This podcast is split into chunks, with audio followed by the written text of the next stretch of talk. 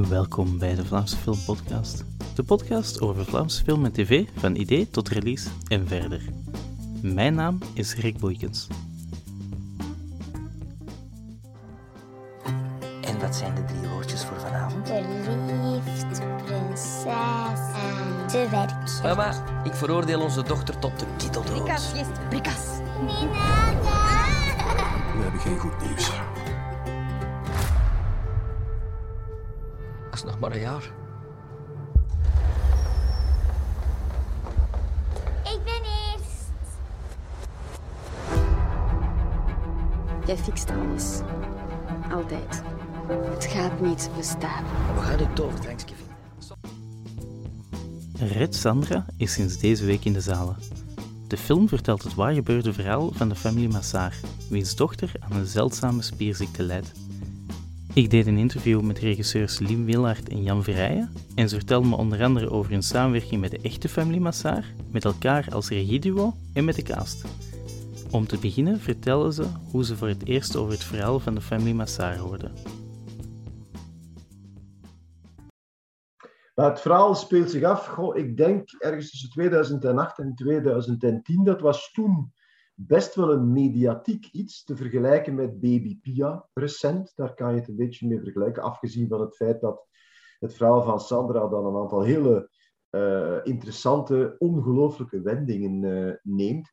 En ik had dat dus gevolgd, zoals iedereen denk ik in de media, maar dat was altijd door mijn hoofd blijven spoken, omdat los van het menselijke drama, mag je natuurlijk nooit vergeten. Eh, maar wij zijn filmmakers, wij zijn verhalenvertellers. Dus je bent altijd on the lookout naar verhalen. En dat kan, soms is dat een boek, soms is, dat iets dat in de krant staat, soms is dat iets dat je verzint.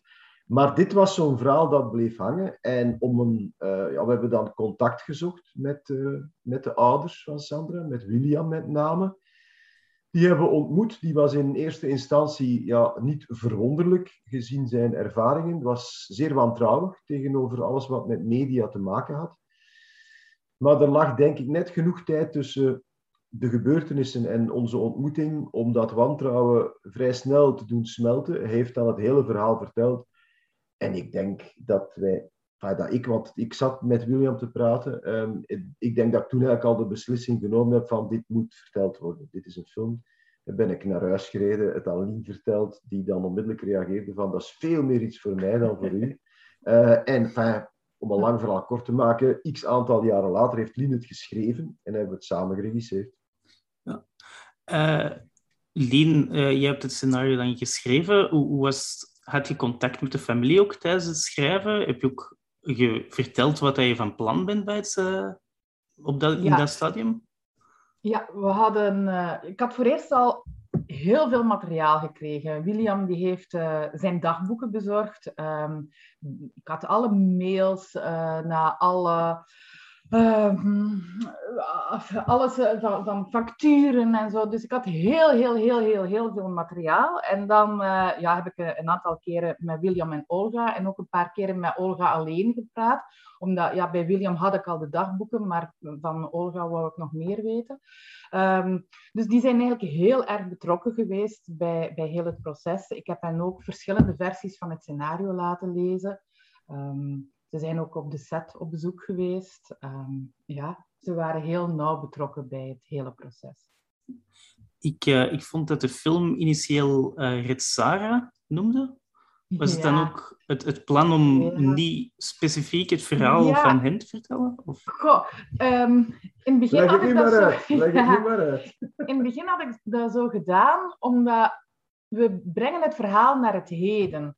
Omdat we hadden geen zin om dat in 2008 te laten afspelen. Dat is nog altijd even actueel. Er is nog niets veranderd qua wetgeving. En eh, anders moet je zo bezig zijn met welke gsm's en welke auto's reden er in die tijd. En het is geen meerwaarde voor dit verhaal, integendeel. En eh, ehm, ik vond ja, Sarah een iets uh, hedendaagsere naam en toch dicht bij Sandra. Maar goh, we waren dan, ja, het verhaal was zo dicht bij het verhaal van de echte Sandra. En omdat we ook wel merkten, sommige mensen herinnerden zich nog zo heel die actie van Red Sandra en zo, dan hebben we het toch terug veranderd. Dus nu komt erop neer dat alle personages die, dus de familie Massar en een aantal van de mensen om hen heen, hebben een echte naam. Eh, en de andere namen, ook de namen van de firma's, zijn om juridisch-technische redenen uh, veranderd. Maar laat ons zeggen dat het ook niet heel moeilijk is om te weten te komen welke firma Shadler echt was. Hè. Dat zijn twee opzoekingen op het internet en je weet het. Dus daar hebben we ons niet echt druk over gemaakt. Toen moest ik ook aan denken, toen ik dat uitvond, uh, in de film is er ook effectief dan die, uh, een personage dat zegt van zegt niet de naam van, het Hmm. anders geprocedeerd worden. Uh, de detail Ja, dan misschien. Ja. Het is natuurlijk... Ik zou dat allemaal niet erg gevonden hebben. Omdat ehm, als zo'n farmareus dan zich op zo'n film stort, dan denk ik goede publiciteit. Maar je moet er dan ook wel weer mee bezig zijn. Ehm, dat soort bedrijven heeft gigantisch veel geld. Kan daar dus een uitputtingsslag eh, van maken, wetende dat ze dat niet gaan winnen. Want heel die zaak is zeer goed gedocumenteerd. Maar gewoon om ons dan een duvel aan te doen, want je hebt dan zelf ook advocaten af. Dus de producent, die een veel verstandiger mens is dan, dan, eh, dan wij, heeft dan gezegd, daar gaan we ons niet mee bezighouden. Dat hebben we ook niet nodig. Ehm, laat ons dat gewoon een andere naam geven. En het is zo makkelijk terug te vinden hoe, het, hoe de echte firma's heten, dat mensen die daar echt nieuwsgierig naar zijn, dat zeer makkelijk kunnen vinden. Eh, er was de beslissing eh, dat jullie het samen zouden regisseren. Eh, is dat, hoe verliep die samenwerking? Dat was ook de eerste keer, denk ik. Ja, Ja, het is eigenlijk wel zeer organisch gegroeid, doordat ik het dan al aan het schrijven was. En ook, ja, een van de hoofdpersonages is een meisje van zeven. En ik werk veel liever met kinderen dan Jan. Ik ben bijvoorbeeld ook elke woensdag namiddag met dat meisje gaan spelen, maar echt gaan spelen, spelletjes spelen, eh, verhaaltjes verteld. En eh, ja, dan, dan zo langzaamaan zo fragmentjes uit de film. En, en langzaamaan ja, heb ik haar eigenlijk in die rol begeleid. En ik denk dat dat heel belangrijk is als je met een kind wil werken, dat je daar ja, op een andere manier mee werkt dan met volwassen acteurs. En ja, dat is iets wat dat ik Jan niet zie doen. En het zou misschien ook zelfs een beetje raar zijn af en toe als hij elke woensdag namiddag zou gaan spelen met een zevenjarig oud meisje. Jan knikt bevestigen. maar dat heeft wel opgebracht. Ehm, toen dat de, de tournage naderde, dan begonnen we er wel mee in te zetten. Hè. We hadden zoiets Ja. van, oh my god, wat hebben wij op het spel gezet? Straks strandt ons huwelijk. maar eh, dan hebben we goede afspraken gemaakt en dat is eigenlijk zeer goed gegaan. Hè. Ja, zelfs in die zin, en dat is het beste bewijs, dat we ondertussen al samen terug een andere film hebben gemaakt en nu aan het schrijven zijn aan iets dat volgend jaar wordt gedraaid. Wat overigens niet wil zeggen dat er geen solo-projecten meer van mij zullen zijn of solo-projecten van Lien. Het hangt gewoon af van project op project. En in dit specifieke geval, Red Sandra, was, om er is een cliché tegenaan te gooien, was 1 plus 1 wel degelijk 3. Het is een veel betere film geworden op deze manier en met Lien erbij dan dat ik ooit alleen had, had kunnen maken om allerlei redenen. Dus eh, dan, eh, dan is dat een verstandige beslissing geweest. Maar het is ook een luxe. We, we Ja. vullen elkaar ook goed aan. En voor mij bijvoorbeeld, als ik een film alleen doe, dan, dan zit ik naar dat beeld te kijken als een soort ballet met verschillende cues. En, en zo van, ja, oké, die beweging moet nu starten. En ja, dat punt zit goed. En ja, scherpteverlenging. En nu moest ik daar allemaal niet naar kijken. Ik kon gewoon kijken zoals ik in mijn zetel zou kijken. En, en dat was eigenlijk wel een luxe, omdat je dan kan zien van, raakt het mij of raakt het mij niet? En heel soms hadden we ook een ander beeld van de takes, ehm, omdat we gewoon naar andere dingen keken. Ja. Dus, eh, Ja, het klopte gewoon. Het plaatje Ja. klopte in dit geval. Ik, ik zeg ook een beetje een parallel, aangezien dat een film is over een, een familie eh, met man vrouw. eh, kan ik de Ja. parallel nog een beetje voortrekken? En wie, wie van de twee komt het beste bij wie van jullie? Of is dat te ver? Ja, inderdaad. Ik heb meer... Ik, ik, eh, ja, kan me meer identificeren met Olga en, en denk jij met William wel? Goh, ik weet het niet. Ik weet niet of ik... We hebben daar veel over gediscussieerd, omdat het het soort film is dat we zelf graag zien. Hè? Dat je achteraf kan je de vraag stellen, goh, wat zou ik doen? Wat zou ik nu doen of wat zouden wij nu doen in dit soort situatie? Ehm, en bij mij is het antwoord ehm, niet eenduidig. Ehm, ik bewonder de moed en het doorzettingsvermogen, eh, de koppigheid van William. En ik denk dat ik, eh, zeker het aspect koppigheid, dat ik dat wel met hem deel. maar ehm, ik weet niet of ik zo ver zou gegaan zijn. Ik weet ook niet of ik het ehm, had kunnen opbrengen, omdat terwijl die strijd werd gevoerd, Sandra sowieso steeds zieker en zieker werd. En er is een punt, en dat, daar zijn we ook niet bang van om dat aan te snijden in de film, dat je je zou kunnen afvragen, is de strijd al niet verloren? Is dit niet al een strijd om het eigen grote gelijk, eerder dan een strijd die je nog kan winnen? Maar William... Ja, maar wel, ik vind daar... Ja, veel mensen vroegen zich dat af, maar William zei daarop, en ik geloof hem wel, dat hij dat zo zag. Hij zei, iedereen ziet altijd maar wat dat ze niet meer kan, maar ik zie wat dat ze wel nog kan. En ik voel die band wel nog. En hij zei van, bij mij, voor mezelf, lagen de euthanasiepapieren al klaar, maar je verlegt dat altijd. En, en, en het moment tot waar dat een leven het nog waard is om geleefd te worden, dat verlegt zich. En ik denk dat je daar niet kan over oordelen tot op het moment dat je daar zelf in die situatie zit. En dan merk je ook nog binnen dat koppel dat daar twijfels zijn en, en, en dat Olga op bepaalde momenten denkt van, goh, nee, het is te laat, we moeten ze loslaten. Maar ja, een uur later denkt ze daar weer anders over. Dat, dat is, ja, het zijn heel moeilijke vragen hè, om mee om te gaan. En daar ben ik het mee eens. Hè. Trouwens, ik, ik aanvaard ook wat William...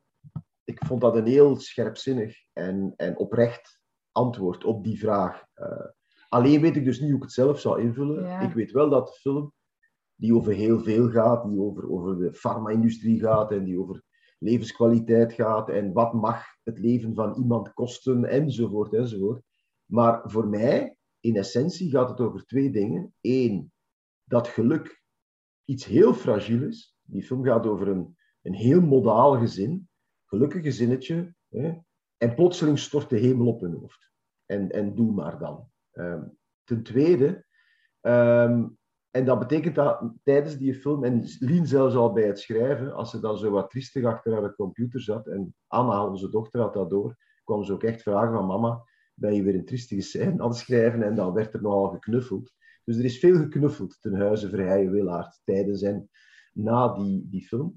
En de tweede, het tweede wat ik eruit probeer te onthouden, en dat is waar Lien ook op alludeerde net, misschien moeten we met z'n allen, in deze tijden van 24-7 sociale media, um, misschien moeten we allemaal iets minder snel zijn met het hebben van een mening en het delen van die mening. Um, ik denk dat dat is wat William mij heeft geleerd. Ik zeg niet dat ik het altijd, dat ik erin slaag om het altijd toe te passen, maar ik doe er in ieder geval nu beter mijn best voor ik vond het ook mooi, uh, je, er zijn die personages in, uh, in, het, uh, in de film het, het Waalse gezin, de ouders van Manon. En daar zie je hoe dat zij ermee omgaan. En dat is ook een, een volledig juiste manier om dat te doen. Absoluut, absoluut. Dat is Lien zei, dat het ja. eigenlijk heel persoonlijk is. Zij gaan daar op een andere manier mee om. Maar toch respecteren die twee koppels, die twee gezinnen elkaar en aanvaarden zij elkaars keuzes en beslissingen. Uh, ik wil ook nog even terugkomen op dan, uh, het personage van William dan. Ik vond het een heel mooi shot als ze in uh, Denemarken zijn en Olga en Sandra zijn bij de kleine zeemeermin. En dan staat William daar uh, ietsje verder weg te telefoneren. Wat een beetje zo die, die relatie doorheen de film een beetje uh, toont. Ja, ja die, die was vooral bezig met zijn, met zijn strijd. Hè. En, en uh, Ja? En, en dat klopt, hè. Dus ik denk dat Olga het op een bepaald moment ook, ook letterlijk zegt tegen hem van stop nu met bellen en ga naar uw dochter, want die wil met u spelen. En dat is al bijvoorbeeld een van de vele dilemma's in de film. Uiteraard wil William graag met zijn dochter spelen, maar hij weet ook, als ik dit nu niet doe, heb ik binnenkort geen dochter meer om mee te spelen.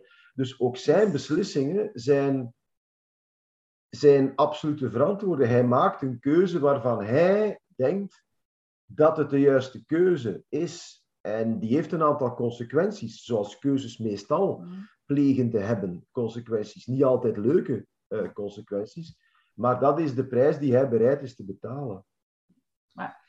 En zij nemen ook natuurlijk de beslissingen met de informatie dat ze op dat moment hebben. Hè. Achteraf gezien kan je zeggen van, goh, misschien hadden we beter dit of dat, maar je weet natuurlijk niet hoe het zal uitdraaien. Hè. Dat is altijd gemakkelijk, hè? achteraf. eh, achteraf, ah, we hadden dit of we hadden dat moeten doen, maar je maakt de beslissing die je neemt op het, op het ogenblik ja, dat je de informatie... Je, je, krijgt informatie en die informatie wijzigt soms. Maar soms moet je beslissen. Het is eigenlijk heel raar, het is een soort parallel, een hele vreemde parallel met filmsets ook. Ook daar, dat is zo'n hoge drukketel. En soms zou ik zelfs durven stellen dat een slechte beslissing nog altijd beter is dan geen beslissing. Ja, maar dat is. Nee, nee, ze, Lien keek mij vragend Ja, aan van... nee, daar, daar ga ik niet mee, mee akkoord. Dat een slechte beslissing nog beter is dan geen beslissing. Dat Je, je kunt dan hè? soms beter eh, twee minuten nadenken en dan een beslissing nemen. Geen beslissing is natuurlijk niet goed, maar een te snel genomen beslissing is ook niet goed. Vind Maar je ik, ziet dus, we zijn het ook niet over alles altijd eens. Oh, maar dat is nee. goed, dat is goed. Dat is goed. Deze podcast wordt mogelijk gemaakt door de steun van luisteraars zoals jij. Je kan een bijdrage doen voor de prijs van een kop koffie via buymeacoffee.com slash Vlaamse Filmpot of je kan de podcast aanraden aan vrienden of delen via social media. We zijn Vlaamse Filmpodcast op Facebook en Instagram en at Vlaamse Filmpot op Twitter. En nu terug naar het interview. Eh, voor de casting. eh, hebben, eh, William werd gespeeld door Sven de Ridder. Jullie hadden al vrij snel aan hem gedacht. Ja, eigenlijk bij het schrijven kwam, eh, ja, betrapte ik mezelf erop dat ik eh, ja, bij William alsmaar Sven de Ridder terugzag. ik deed soms een keer de oefening met andere acteurs en ja, nee, ik vond dat hij zo geschikt was voor die rol, omdat hij heeft dat, dat, dat family man gehalte die zo ja, de grappige papa, eh, de, de sympathieke papa, maar die ja, door beton zou gaan voor zijn gezin. En die, we hebben hem ook al gezien in zo wat venijnige rollen. Zo. En dat doet hij ook goed. Dus hij heeft zo, ja, enerzijds dat koppige en anderzijds zo dat, ja, dat sympathieke en dat vurige. Zo. En het is ja. ook zo, ja, bedoel, als, je, als je kijkt naar wat Sven allemaal al heeft gedaan, die is zo polyvalent, die kan zoveel aan. En zijn, zijn geheime wapen, zijn X-factor, is zijn, is zijn spelplezier. Of hij nu comedie of drama of iets daartussen maakt, Sven is een acteur die erin geslaagd is in een carrière van ondertussen ruim 30 jaar niet blasé te worden, niet routineus, niet verwend, maar die nog elke dag graag opstaat en naar de set gaat waar hij die dag verwacht wordt. Ehm, en dan alles te geven. En dat is een cadeau als, als regisseur, eh, sowieso. Ja, het is ook een super fijne mens om op de set te hebben. Nog- Daarvoor kan je de casting Ja. niet doen, maar het is wel fijn. Nog los daarvan. En, en, en we zochten ook een, een, hoe zal ik het zeggen, een karakterkop. We, we zochten geen Tom Cruise of Brad Pitt, die trouwens allebei uitstekende acteurs zijn, daar gaat het niet om. Maar we zochten meer een Michael Douglas, bij wijze van spreken, die, die, die, zo, die inderdaad wel een charisma heeft, maar vooral die verbetenheid. Van Michael Douglas kan je ook echt schrik hebben. Wel, Sven Ridder, een ontketende Sven Ridder, daar zou ik ook schrik van hebben. En dan eh, voor Olga kwamen jullie uit bij Daria Cantora. Hoe eh, is dat gelopen? Ehm, Daria kenden we niet echt goed. We wisten dat dat een actrice was, maar eh, en we hadden eigenlijk een drietal actrices uitgenodigd die zouden kunnen doorgaan voor een uh, vrouw van Russische afkomst. En, en Daria was daar één van. En eigenlijk waren die alle drie wel goed, maar Daria, ja, die kwam binnen, die deed die scène. Ik denk dat wij allemaal al aan het wenen waren bij die auditie. Um, dus uh, ja, dat was zo duidelijk, dat zat er boem op. Want we hadden eigenlijk vrij snel die auditie gedaan, al, al uh, meer dan een jaar op voorhand zelfs, uh, voordat het hele scenario al af was. Omdat we wilden even checken, kunnen we dat houden, dat element van het feit dat die Olga Russisch is. Dat was op zich niet zo belangrijk voor het verhaal, dus we konden dat even goed weglaten. Maar ja, toen we Daria gevonden hadden en ervan overtuigd waren dat we geen betere combi konden vinden samen met Sven, um, dan hebben we dat er ook ingelaten. En achteraf, dat is bijvoorbeeld één, we hadden het net over beslissingen hè, en, en hoe die dan toch ja, allerlei consequenties hebben. Achteraf bekeken was dat echt een goede beslissing. Want de, het, het feit dat die, dat die vrouw um, van Russische origine is en dat hij dan ook uiteraard nog Russische ouders heeft, op een of andere manier helpt dat het verhaal. Geeft dat een soort, ik zal niet zeggen exotisme, maar die, die, die relatie met die ouders die dan ook overkomen, geeft het toch iets extra. Um, uh, dus we zijn ontzettend blij dat het Daria is geworden, omdat dat anders een piste was, een zijlijntje, dat we wellicht hadden opgegeven. Ja. Maar als Daria niet Russisch geweest was en ze was op auditie gekomen en ze had die scène zo gespeeld, dan had ze ook die rol gekregen. Wellicht, ja. Wellicht wel. ja. Ja. Uh, en dan uh, Rosalie Charles speelt uh, Sandra. Hoe zijn jullie bij haar terechtgekomen? Ja, we hebben audities gedaan, oproepen gedaan via social media en bij Entourage was de casting. En uh, Rosalie, ja, was een van die meisjes. Uh, goh, ik denk een vriendin van de moeder had dat zien passeren op social media en had uh, Rosalie's mama getipt van is dat niet voor Rosalie, omdat die ook al uh, zo volgde. Um, en eigenlijk is dat een heel verlegen meisje. En als die op de casting kwam en ze moest zichzelf voorstellen, dan, dan ja, kwam daar eigenlijk weinig uit. Ik was eerlijk gezegd al zo aan het schrijven. Ik had het al bijna opgegeven, maar wat nee, er dan toch nog wat improvisatiedingen laten doen. En plots hadden wij zoiets van, wow, zij kan zich gewoon zeer goed inleven in situaties. En dat, was, uh, dat was super. En dat vindt ze ook heel leuk, om zo ja, zich in te leven. Het is, het is geen meisje dat zo ervan geniet om, om veel aandacht te krijgen of show te geven. Maar uh, die zich echt heel graag inleeft. En dat was wel heel fijn.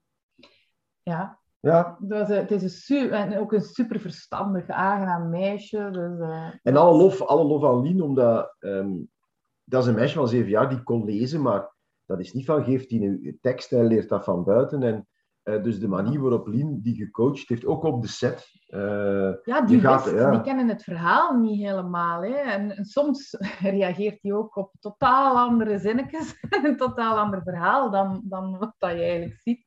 Maar ja, dat is, uh, dat is werken met een kind. Je moet dat anders aanpakken. En dan krijg je een combinatie van wat er op de set gebeurt. en je gaat dan in tegenstelling tot misschien bij professionele acteurs, dan ga je voor een take. Hè? En dan zit je ook soms wel te denken, ah ja, die zin komt uit die take, die zin kan ik uit die andere take halen. Maar je gaat toch echt voor een zo goed mogelijke volledige take. Terwijl je bij Rosalie, bij zo'n kind, natuurlijk denkt in functie van de montage. Ah ja, dat lachje, dat is goed. Oh, nu, gaat, nu, nu, nu geeft ze maar ze onder... Dus je krijgt een aantal cadeaus. Ja. Um, en daar kan je dan in de montage mee aan de slag. Maar um, het is natuurlijk een ander soort puzzel dan dat je zou leggen met, een, met alleen volwassen acteurs. Maar Rosalie was, ja, heeft, heeft ons heel veel, heel veel gegeven. Zeg ja, maar. ja. Er, er zijn verschillende scènes in de film waar dat dan Sandra een beetje wordt uh, afgeschermd van het, het, de realiteit, om het zo te zeggen. Uh, hebben jullie iets gelijkaardigs gedaan bij het, uh, bij het coachen van Rosalie? ja, we hebben ik denk niet dat we bijvoorbeeld verteld hebben dat, dat uh, ja, hoe dat afgelopen is. Uh, nu, het is een waar gebeurd verhaal. Veel mensen weten dat al, maar ik wil het nu niet even herhalen. Um, dus nee, we hebben niet alles verteld, inderdaad, om, om maar wat af te schermen. Um, maar zij heeft bijvoorbeeld wel filmpjes gezien van de echte Sandra, ook als ze alsmaar zieker werd, ook om die bewegingen van, van dat ziek zijn zo goed mogelijk te kunnen spelen. En dat was wel, ja, ik vond dat zelf zeer heftige filmpjes, omdat je zo dat verloop ziet van dat gezond springend kind naar dat ja, zwaar zieke meisje. Um, en ik was dus Rosalie heel goed in toog aan het houden als ze dan aan het bekijken was. Maar die reageerde daar zo verrassend op. Die bleef eigenlijk net zoals William het mooie zien in dat meisje. Die bleef zo zeggen, oh, maar die is zo schattig. Oh, kijk hoe dat die lacht. Oh, die is zo schattig.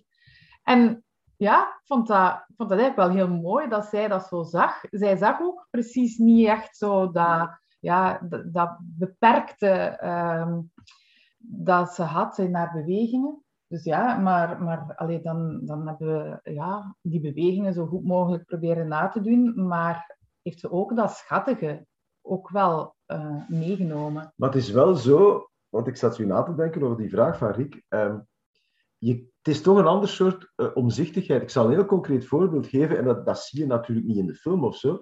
Maar toen wij het scenario lieten lezen, lieten lezen aan de, de ouders van dat meisje, van Rosalie, dan zeiden ja, maar Rosalie gelooft nog in Sinterklaas.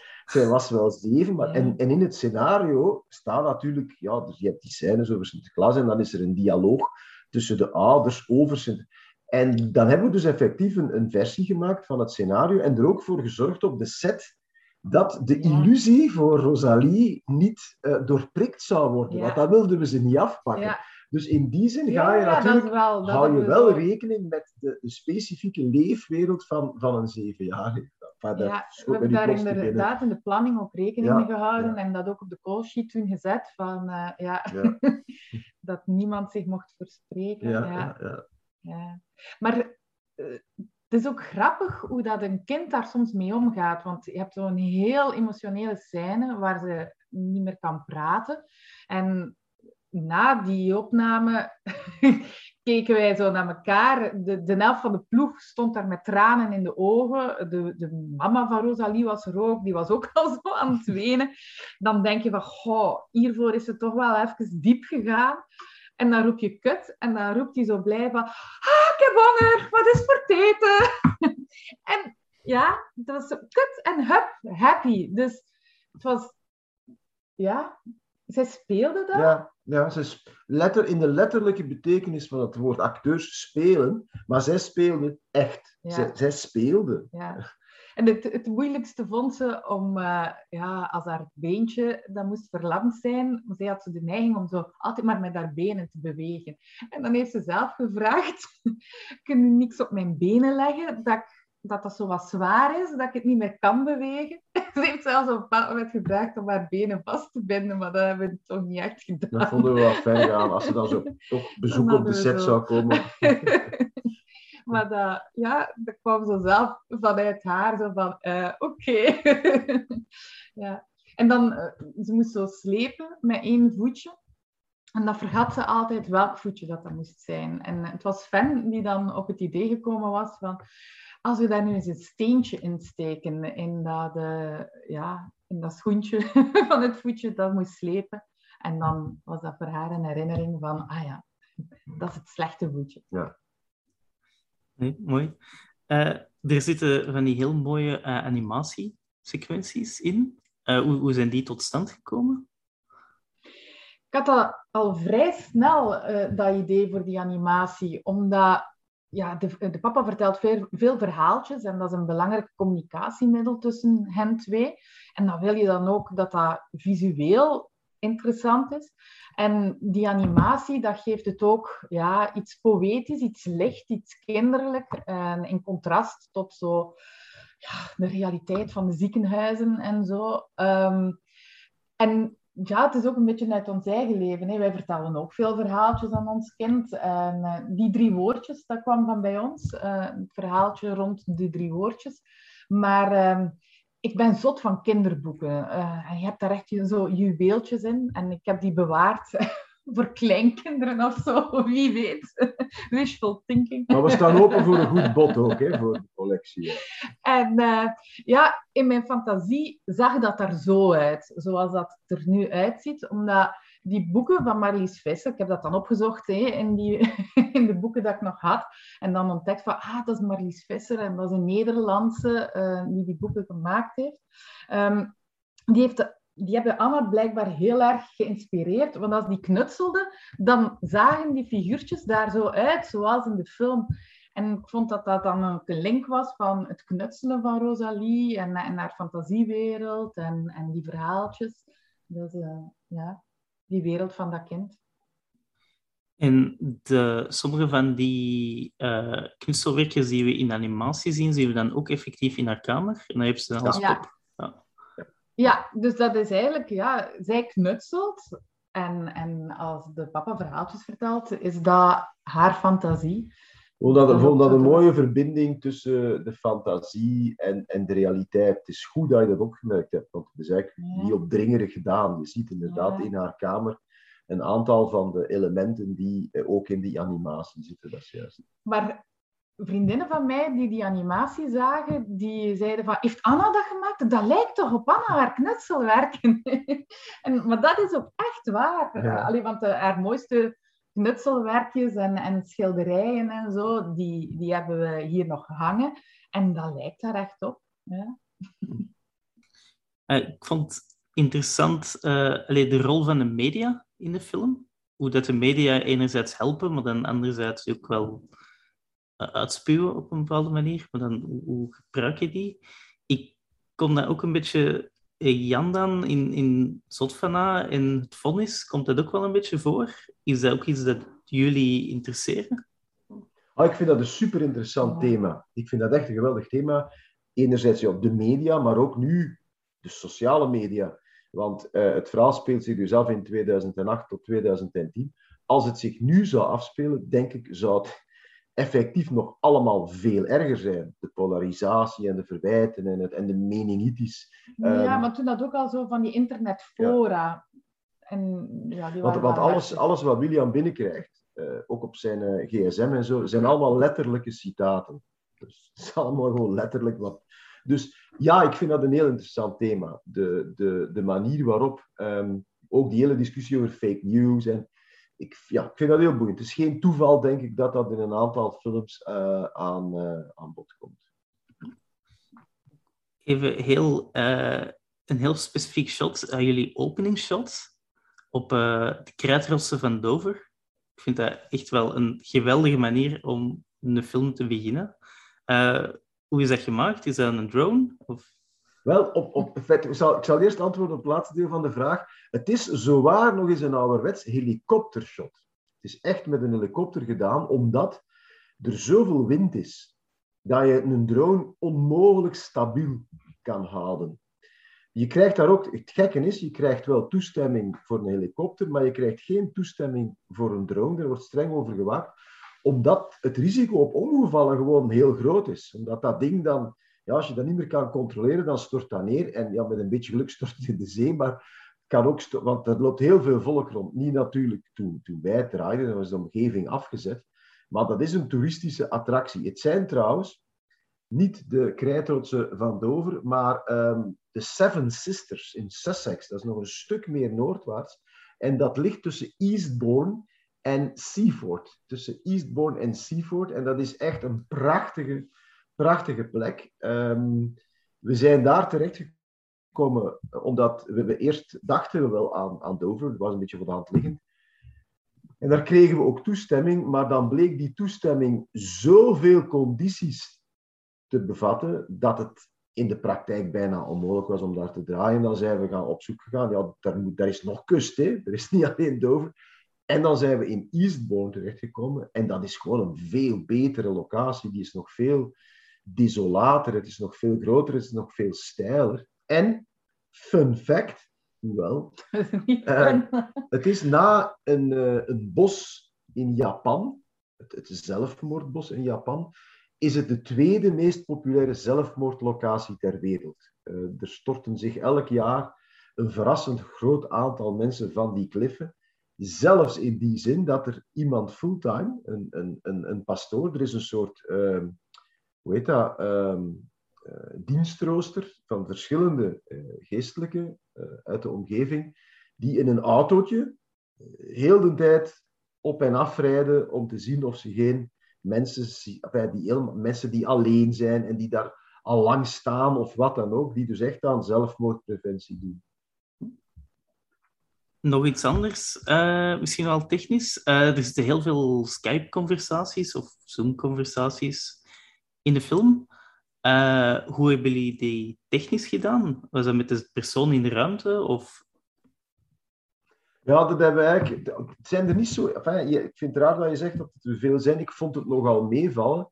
Onze volgende film, die in december uitkomt, Bittersweet 16, dat is een tienerfilm. En die doen niet anders hè, dan sms'en en, en Instagrammen en zo. Dus daar hebben we echt moeten nadenken van hoe gaan we dat visueel aanpakken. Terwijl in dit geval het ook telkens relatief lange Skype-conversaties zijn. En die hebben we echt gewoon heel ouderwets gefilmd. Je ziet inderdaad de personages op uh, de laptop of de computer uh, of wat dan ook. En dan heb je een tegenshot van de mensen die aan het luisteren zijn. En we hadden altijd bij elke opname ofwel uh, de scène van de andere acteurs al gedraaid, zodat er ook echt iets was om op te reageren.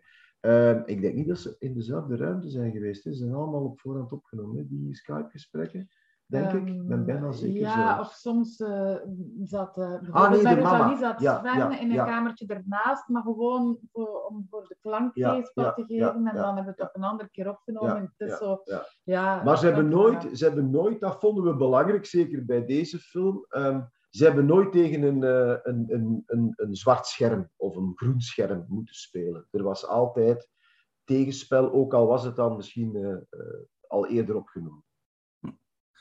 Uh, jullie hebben opnames gedaan in Denemarken en Engeland. Hebben jullie veel in Denemarken ook opgenomen? Ja, Denemarken, dus alles met het uh, kleine zeemeerminnetje, is effectief in Kopenhagen gedraaid en de hotelkamer daar. De kliniek, de, de Deense kliniek, is niet echt in Denemarken. Ehm, in Engeland hebben we dus de krijtrotsen gedraaid, de rotsen, de Seven Sisters. Ehm, en uh, in Londen, het, uh, het advocatenkantoor en de, de, de Courts of Justice. Maar het hoofdkwartier van, van Shadler bijvoorbeeld is dan weer. En eigenlijk, ja, op zich maakt het niet uit, je kunt dat nu wel zeggen. Op zich is dat, dat is het gemeentehuis van Nieuwegein in Nederland. Het meest megalomane gemeentehuis dat volgens mij ooit in de Benelux is neergezet. Um, en dat werkt geweldig goed. Dus ja, dat maakt het niet uit. Hè. Dan kan je met een aantal ingrepen door de production designer dat perfect geloofwaardig maken als een... Ja, omdat... Natuurlijk, alleen de mensen van Nieuwegein herkennen natuurlijk, oh, dat is ons gemeentehuis. Maar ja, dat risico moet je dan maar nemen. Maar we hebben wel verschillende locaties ja, in, ja, in uh, maar dus de, de, de, de, zin, ja, als, als we daar in Rotterdam staan voor dat congres, is het ook echt Rotterdam. Ehm, dus er zit voldoende buitenland in om uh, in ieder geval uh, de authenticiteit te laten kloppen. Ja. Uh, de film is opgedragen aan de familie Massar en ook de andere speelballen van de farma-industrie. Zien we op het einde? Nee, het is, het is, het is belangrijk. Die, ten eerste is, die, is, die, is dat op, is, hebben we dat van harte gedaan.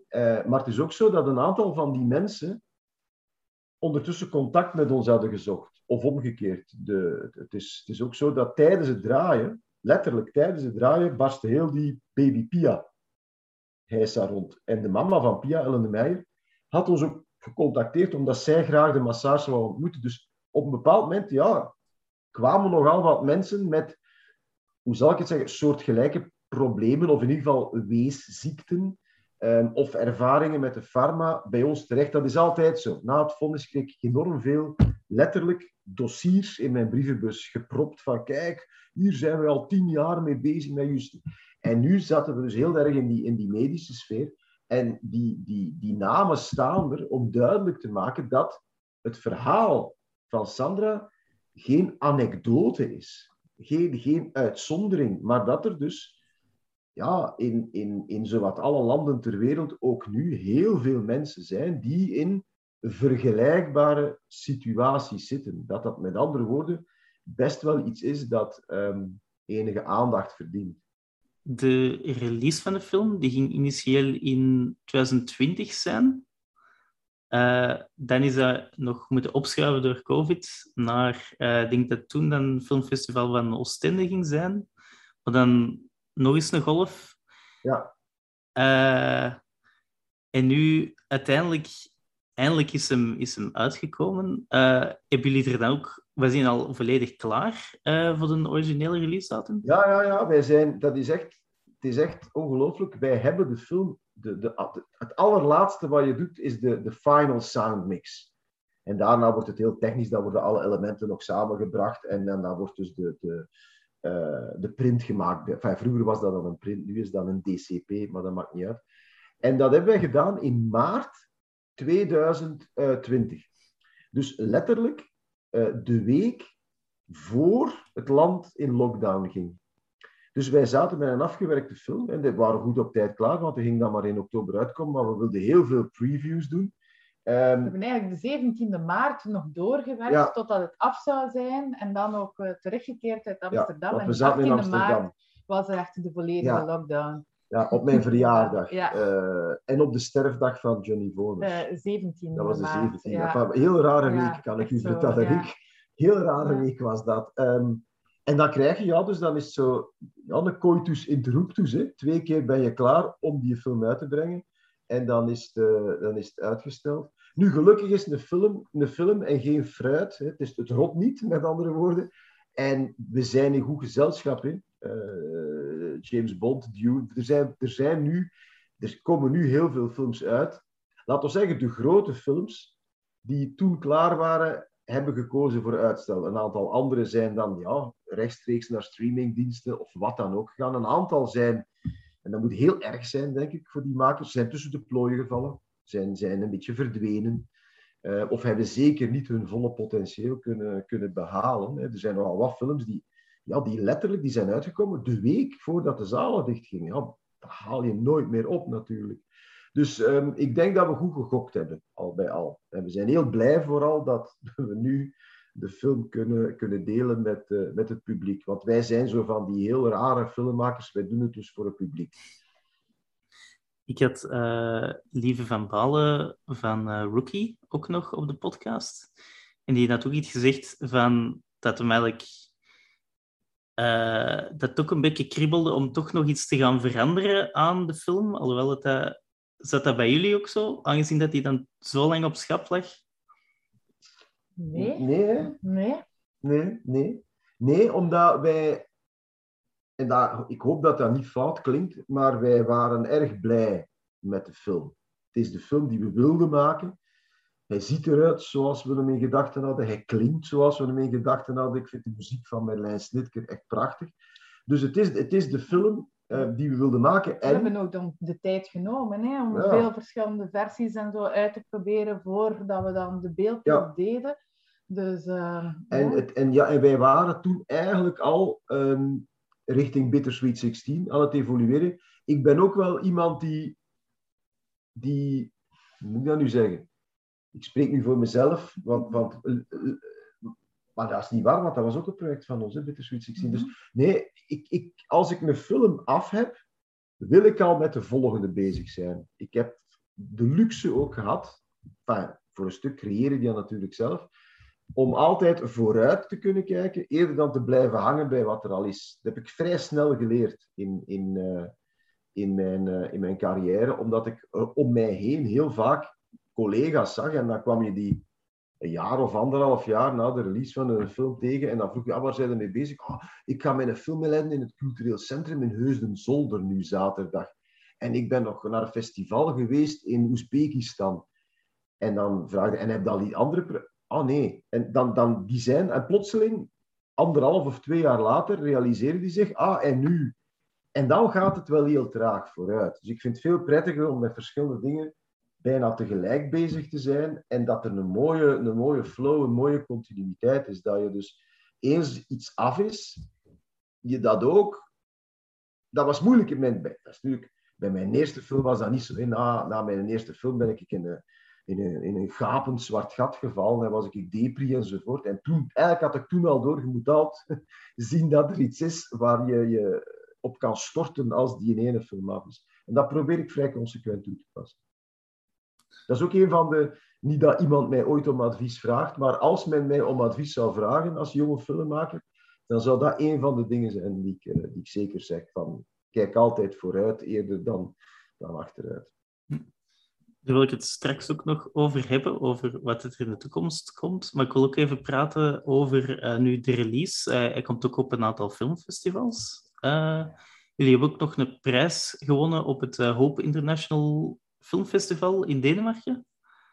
nee, in, in ah. Zweden, in Oei, Stockholm. Zweden. En ook in Emden in Duitsland. Ja. Hoe, hoe is de reactie tot zover al? heel positief, neem ik aan. Ja, heel, heel warm, heel fijn. Uh, mensen uh, ja, hebben de film wel graag gezien. Bijvoorbeeld in Emden, dat was een publieksfestival. En dus mensen moesten dan zo uh, sterren geven um, op 5. En wij hadden een score van 4,57 op 5. Dat is Allee, ik vind dat zeer veel. Ah, ik heb dat, mijn leraars van vroeger zouden dit niet geloven, want dat zijn scores die ik nooit eerder gehaald. En daarom vind ik ook, want ik, ik, ik heb een zeer, hoe zal ik het zeggen, een zeer uh, uh, moeilijke relatie met festivals. Ik, ik wil ook benadrukken aan de mensen die nu luisteren, het is geen festivalfilm. Want dat associeer je toch met, met, met hermetische, narcistische, doorgaans uh, um, veel te langdurende auteursfilms. Dat is het dus niet. Hè? En, en die prijs in Emden is, is publieksprijs. Dus laten we daar toch heel duidelijk over zijn. Anderzijds is elke vorm van erkenning fijn. En is het heel boeiend om te zien, ja, enfin, film is een internationale taal natuurlijk, dat de reacties zeer gelijklopend zijn. Of dat nu het publiek is in Vlissingen, of in Zuid-Afrika, of in Duitsland, of in Zweden, of hier. Mensen reageren ja. eigenlijk op dezelfde manier op de film. Het is ook natuurlijk zo ook... dikwijls staande ovaties gehad uh, na onze avant-premières. Dat is iets wat Ja. dat in Vlaanderen, alleszins, in, in Stockholm ook, maar, maar dat, dat ken ik de, de, de gewoontes niet. Maar in Vlaanderen, dat gebeurt bijna nooit. Ja. Jij hebt dat nog geen ene keer meegemaakt, buiten nu Eh, met Red Sandra. Ik denk het wel, maar ik weet niet meer wanneer. Het is in ieder geval zeer uitzonderlijk. En natuurlijk, het is ook een film... Laat ons even zeer duidelijk zijn. Als, als dit je ongevoelig laat, dan moet je dringend naar een dokter om te zien of je nog een polsslag hebt. Hè. Het, is, het is een film die zich niet leent tot cynisme. Enfin, ik sluit niet uit dat er toch uitzonderingen zullen zijn. Het zou mij verbazen als er geen uitzonderingen zouden zijn. Eh, ik weet ook al wie ze zullen zijn. Maar, maar het, is, het is natuurlijk... Het is een... De cirkel is rond wat mij betreft, want ik denk dat ik daarmee mee begonnen ben. Los van wat die mensen hebben meegemaakt, is het gewoon een geweldig verhaal. Het is, het is, een, het, is het soort verhaal dat nog maar eens bewijst dat de realiteit soms de fictie overtreft. Als deze film niet zou beginnen met Based on a True Story, je zou het inderdaad eigenlijk bijna niet kunnen geloven. En dat maakt het natuurlijk een heel sterk verhaal. En bovendien is het een emotioneel verhaal eh, en is het, ja, heb je toch empathie voor, voor, voor die mensen en, en wat zij meemaken. En dat is natuurlijk als filmmakers wel, en dat klinkt nu heel raar, een cadeau. Je, je, je moet al een gigantische. en Ik, het lijkt mij heel moeilijk om dit verhaal te verknoeien, laat ik het zo zeggen. Ja, maar ja, allee, de moeilijkheid hier was wel om de juiste toon Ja, eh, ja, te vinden en het niet te dramatisch te maken. En het, eh, Ja, nee, dat is, dat is ja, waar. dat- dat- Maar, maar als je je hier als, als filmmaker, als je je plaats kent en je stelt je ten dienste van het verhaal, wat ik sowieso altijd eigenlijk doe, ehm, dan, dan is dit gewoon een, een cadeau als filmmaker. En dan nu eh, even kijken naar de toekomst. Eh, er komt al, al heel snel eh, al iets nieuws uit van jullie. Eh Bittersweet 16 had je al vermeld. Ja, iets heel anders. Dat, Ja. dat vind ik ook zo tof. Dit is dan een, een high school teenage comedy. op zijn Amerikaans bijna. Mean Girls. eh Ferris Bueller's Day Off. Films die ik in eind jaren... Allee, dus ja, Amerikaanse high school movies. eh, maar met een phone. Het, het, gaat, het gaat ook ergens over. Het is gebaseerd, het is trouwens geschreven door onze dochter van 16. Het is een stuk autobiografisch en het gaat over hoe, hoe, hoe overleef je de jungle van de middelbare school. En dat is natuurlijk iets dat we allemaal hebben meegemaakt, waar we allemaal vrij ja, wellicht gemengde herinneringen uh, aan hebben. In mijn geval was dat toch heel erg love-hate. En nu is dat, ik vind het ook geweldig boeiend om vast te stellen hoe jongeren van vandaag, die toch in een andere context zitten, daar komen de sociale media weer, nu is het echt 24-7, maar dat die nog met exact dezelfde dingen worstelen als, als wij toen. En dat is fijn om dat dan te kunnen maken. Uh, met een heel jonge cast. Het zijn ook echte tieners, niet van die twintigers die toevallig nog in een scoutsuniform kunnen, maar echt jonge mensen die een energie meebrengen. En dat was echt ik denk dat ook dat is het geheim dan van Bittersweet 16. De, de energie en de goesting spat echt van het, uh, van het scherm. Uh, ja, dus dat is, en dat is al voor december. En dan is er ook nog een film over de brand in een innovation in ontwikkeling? Ja, die, heet nu Inferno. Um, en dat is ook een waar gebeurd verhaal. Het gaat over de, de brand in de Inno. Enfin, een aantal personages die wiens wiens leven veranderd zal worden door die dramatische brand in de Inno in mei 1967. Uh, is gebaseerd op een boek, Happening, van Johan Swinne, die de theorie trouwens verdedigt of poneert dat het geen brand... het was een brand uiteraard, maar het was een, een aanslag. En dat, heeft, dat opent natuurlijk uh, als verhalenverteller een heel aantal mogelijkheden. Maar dat is dus zoals, ja, je kunt je wel voorstellen, dat is een on-Vlaams duur project. Dus daar is de, de producent Peter Boekhaart heeft nog een lange en lastige weg af te leggen. Dus dat staat op de, dat staat, dat, ja, dat komt eraan, maar ik denk dat dat eerder 2023 zal worden dan, uh, dan 2022. En in 2022 doen we nog minstens twee andere projecten voor het dan aan, uh, aan de, de, de Inofilm is. Maar over die twee andere projecten kunnen we niet zeggen. Het is nu al verwarrend genoeg met, met Red Sandra en Bittersweet 16, maar daar zal binnenkort uh, eerst dat Red Sandra uit is, um, zullen we over een van die projecten communiceren. Oké, in elk geval nog veel succes met alles in de toekomst. Dankjewel. Ik sprak met Leen Willaert en Jan Verrijen, regisseurs van Red Sandra. Dankjewel. Alsjeblieft. De vorige afleveringen van de podcast kan je beluisteren via Apple Podcast, Spotify of de website vlaamsefilmpodcast.wordpress.com. Daar kan je ook een interview vinden met regisseur Stijn Konings over zijn film Sinterklaas en Koning Kabberdas, die deze week ook in de zalen kwam. Deze podcast wordt gemaakt door Rick Boykes. Dat ben ik. Bedankt voor het luisteren en tot de volgende aflevering.